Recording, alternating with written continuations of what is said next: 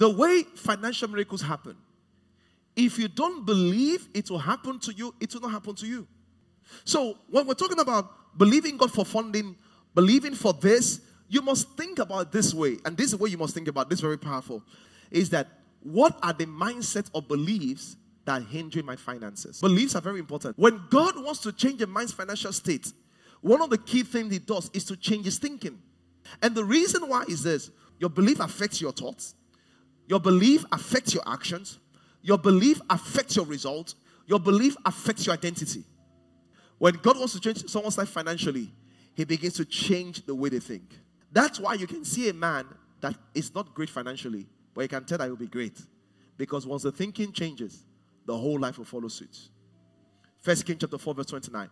The Bible says, How did he make him rich? And God gave Solomon what? And what? Exceeding what? But that's not where he's talking. And what? Take note of the word. It says, It says, and the largeness of heart.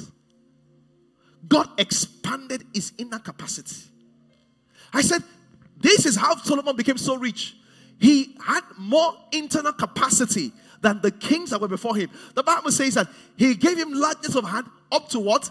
Even as the sand of the seashore. It was unlimited.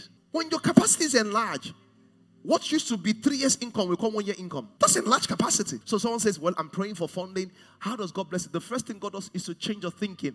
What does it change? God begins to remove the belief that holding you back. One such belief is that number one, money is scarce. See, what you believe becomes your reality. Once you begin to think money is scarce, then you begin to experience what scarcity because you have scarcity mentality. So once there's a thing about having scarcity mentality. Once you have scarcity mentality, you, you, you, don't, you don't want to do much because you are afraid to lose what you have because you think if I lose it, I can't get it back. After all, money is scarce.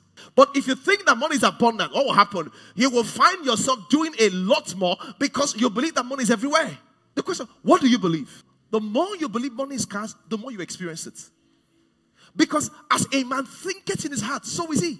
So you'll find that eh, your, your, your leg will carry you to everywhere there's scarcity to confirm what you believe. But if you can change your belief and say there is abundance, then your leg will carry you to where there's abundance.